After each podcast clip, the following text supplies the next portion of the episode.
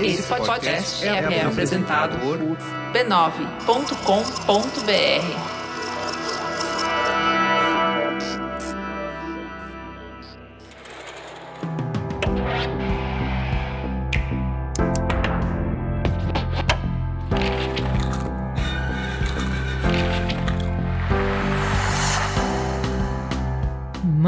Mamileiros e mamiletes, começa agora o nosso espaço de reflexão a partir de produções culturais. Eu sou a Juva Lauer. Eu sou a Cris Bartz e esse é o Mamilos Cultura. Vocês sabem que a gente não perde um cinema infantil, não é não? A gente até assiste para agradar as crianças, mas quando vê, a gente tá lá completamente apaixonada pela conversa. E a bola da vez é o filme Red, Crescer é uma Fera, disponível no Disney Plus.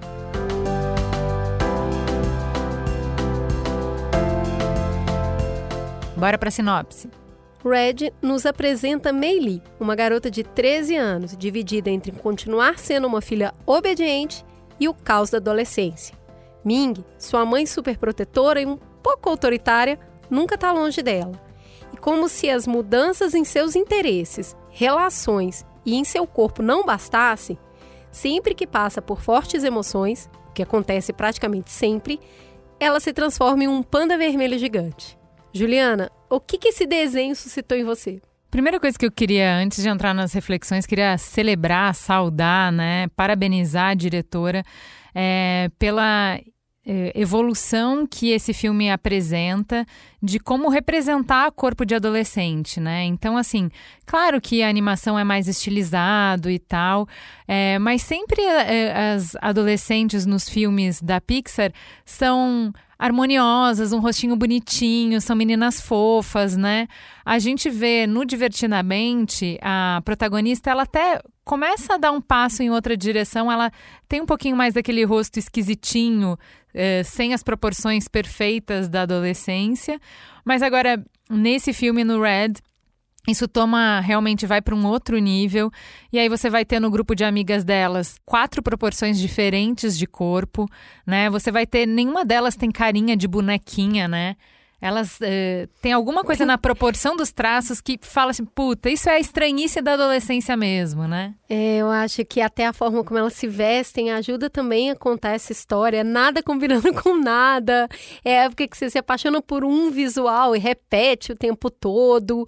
Então tem toda essa, essa cara de ser de adolescente mesmo, com a pele, com o cabelo e o quanto é, isso tem importância para elas, né? O aparelho no dente, a boca meio grande, o nariz desproporcional para o rosto. E outra coisa bem interessante desse filme é que toda, todos os personagens foram dublados por atores que correspondem à nacionalidade dos personagens. Então isso é super legal, porque não só a, a Mei Mei, a Mei Ling, a, a avó são personagens asiáticos, os homens também são.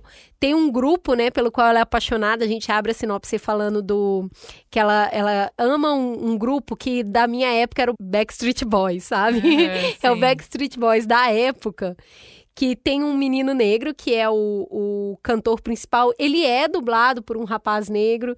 Então, é, a, a amiga dela, ela tem uma amiga de pele marrom, é indiana, né? A dubladora é indiana. Então dá a oportunidade da gente também ter vivências de diferentes culturas e diferentes países. Isso torna a narrativa mais rica visualmente, culturalmente. Isso é uma delícia. Muito bom mesmo, mas com tudo isso, é, apesar do filme estar tá com 95 de aprovação dos críticos, né, no Rotten Tomatoes, é, para audiência foi meio. A audiência foi bem mais crítica do que os críticos, vai. 66% só. E aí.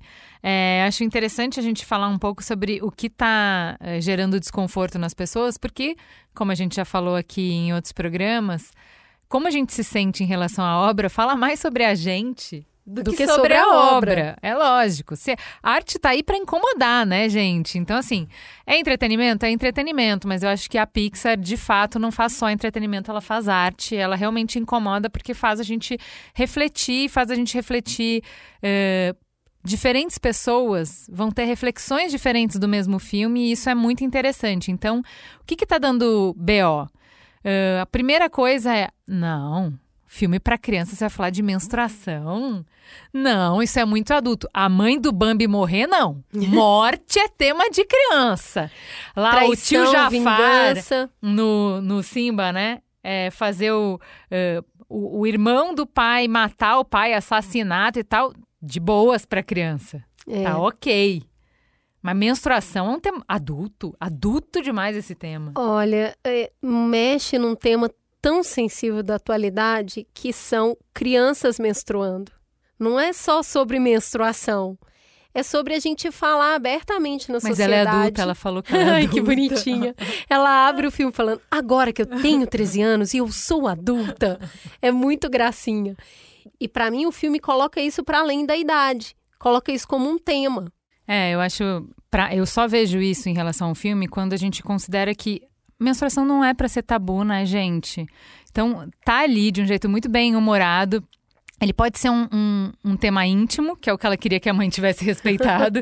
não precisa ser falado com todo mundo, mas não precisa ser tabu. A gente. ah, a graça de filme infantil é que a gente tem. Ele funciona em muitas camadas. E a criança vai absorver só o que ela dá com, o que ela tem condições de absorver. Se ela vai, com um ano, assistir esse filme, ela só vai dar risada do monstro que aparece e desaparece, aparece e desaparece. Com cinco anos, ela já vai dar risada da boy band, vai já dar risada das piadinhas entre as amigas.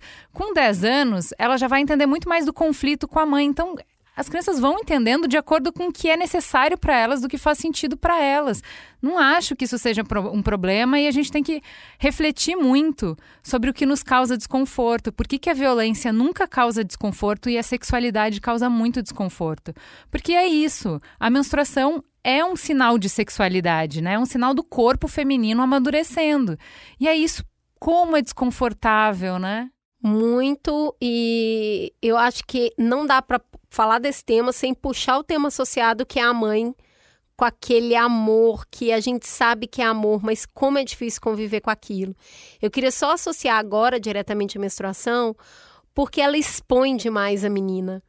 Né? É, nesse afã de não, eu estou defendendo ou protegendo minha filha, ela interpela os colegas da menina e a sala de aula e tudo, sempre deixando ela muito exposta e ela morre de Invasiva, vergonha. Né? Super invasiva. Então, eu acho que é, também a gente que está crescendo e criando crianças agora num novo tempo percebe como o impacto que isso tem, né? Ou teve na gente.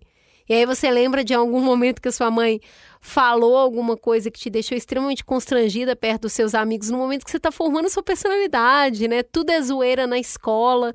Nossa, eu suava de nervoso de ver a mãe da menina falando: filho, olha aqui, você esqueceu seu absorvente na frente de todo mundo. É, é, eu acho que te- tem uma questão de que a pressão dos pares nessa fase que você ainda está construindo identidade é bem bonitinho assim esse filme de mostrar ela construindo essa essa separação que é natural precisa acontecer é, durante a adolescência do que é a filha projetada pela mãe e de quem é ela, né? Quais são as escolhas dela, o que que ela gosta, né?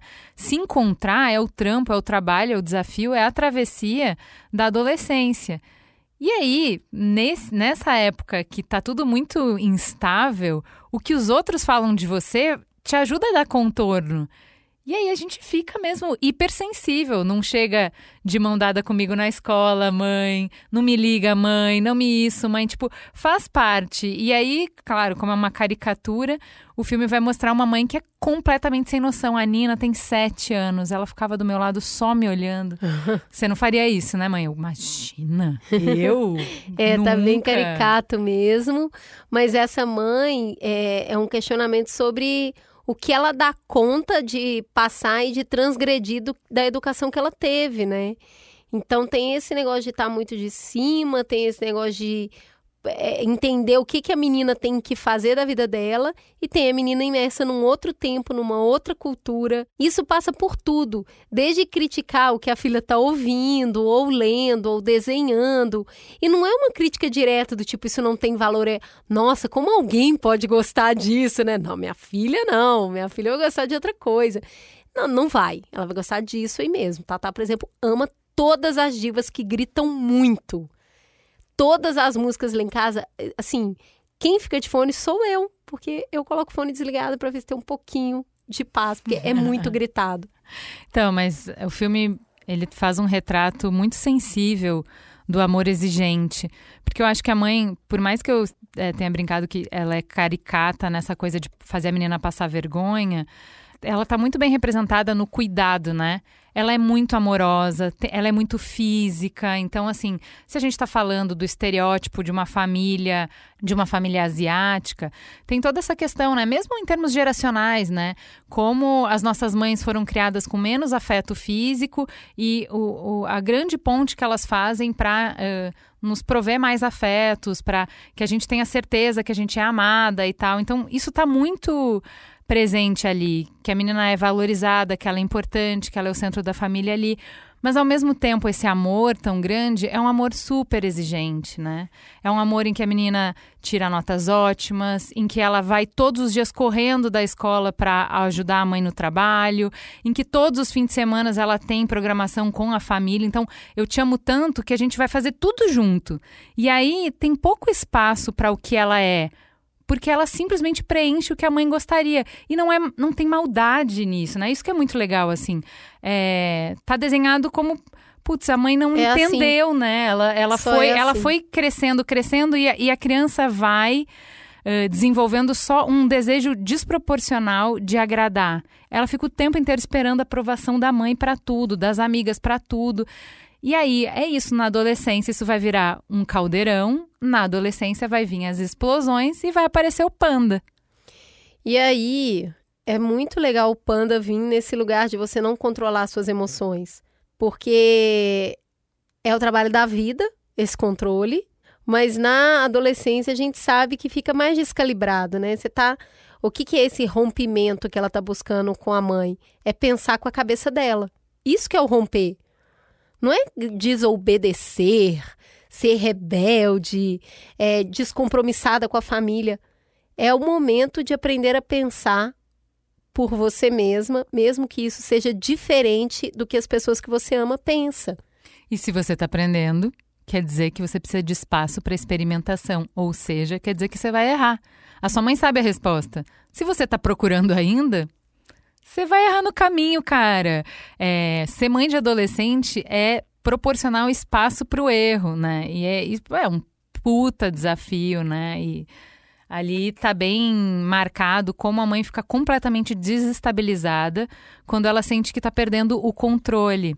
É, eu lembrei muito de uma cena do Sopranos, que é uma cena que, assim, foi a mais marcante para mim do seriado, que é tá o Tony na, na cama com a esposa e eles estão falando de alguma coisa de errado que a filha fez e eles estão discutindo qual vai ser o castigo, eles estão negociando entre eles.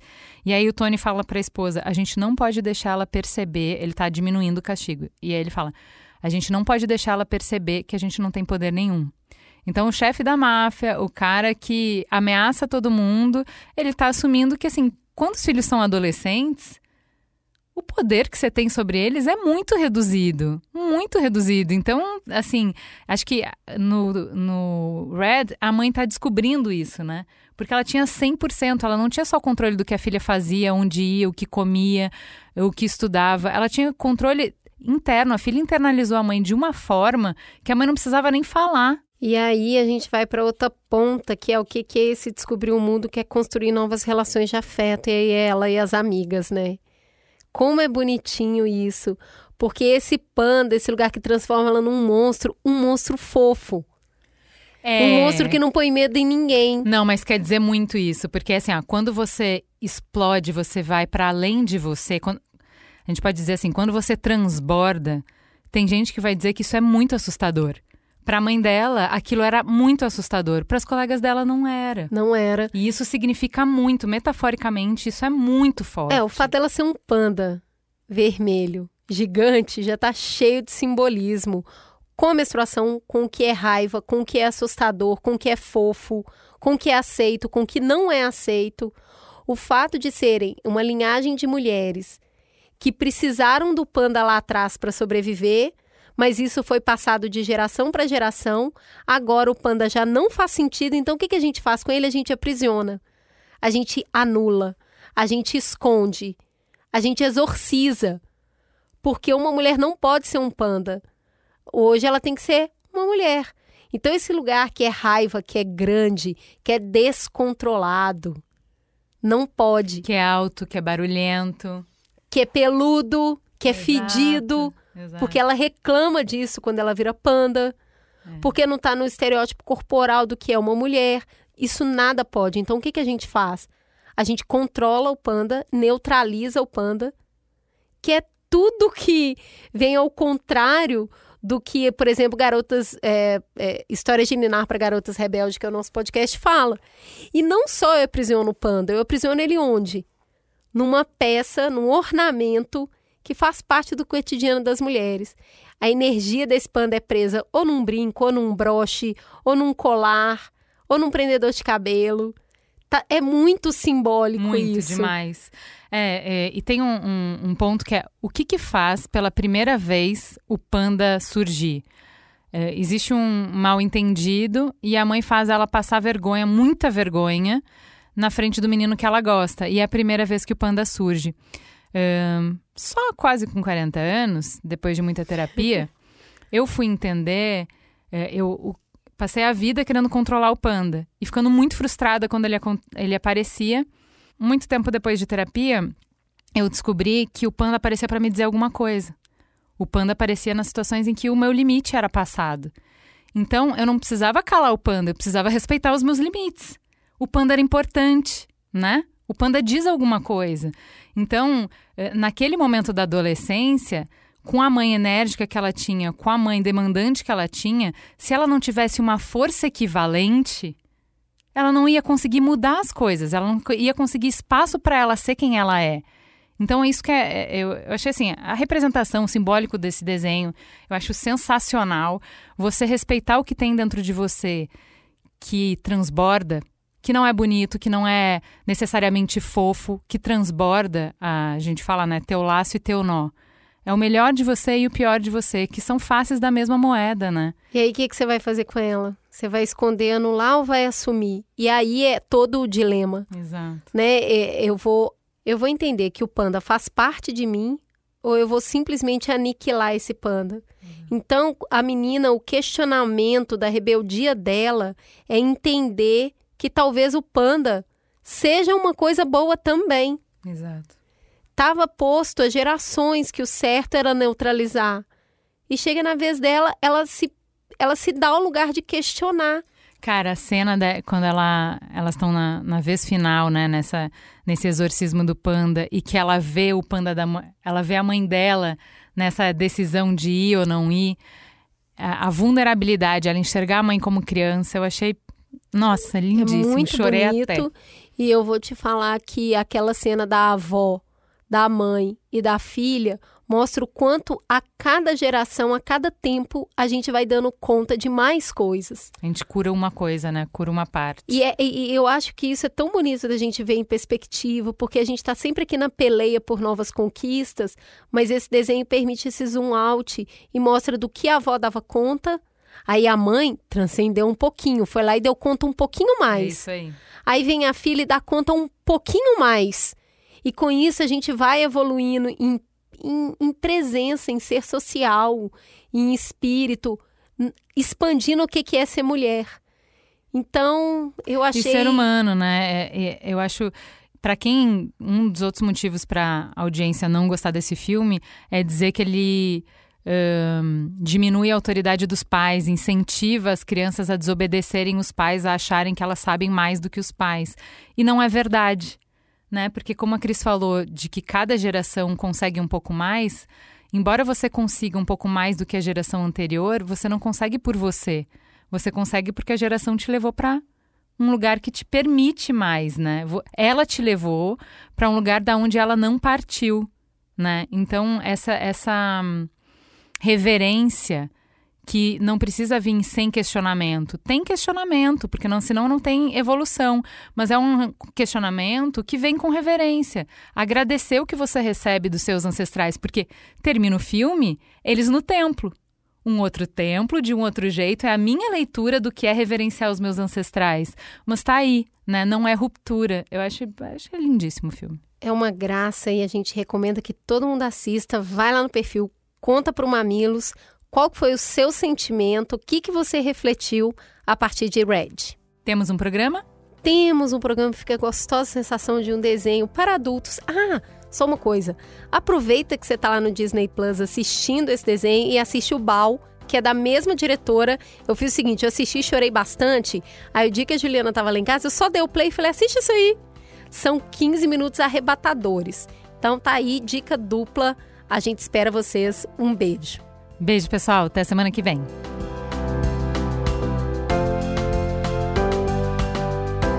Mamilos é uma produção do B9. Apresentação de Cris Bartz e Juva Lauer. Para ouvir todos os episódios, assine nosso feed ou acesse mamilos.b9.com.br. Quem coordenou essa produção foi Beatriz Souza. O apoio à pauta e pesquisa foram de Iago Vinícius e Jaqueline Costa. A edição é de Mariana Leão e as trilhas sonoras de Andy Lopes. A capa é de Elodângelo. A curadoria dos programas de história é realizada por Deia Freitas. A publicação fica por conta de AG Barros. O B9 tem direção executiva de Cris Bartz, Juva Lauer e Carlos Merigo. E o atendimento e negócios feito por Raquel Casmala, Camila Maza e Thelma Zenaro.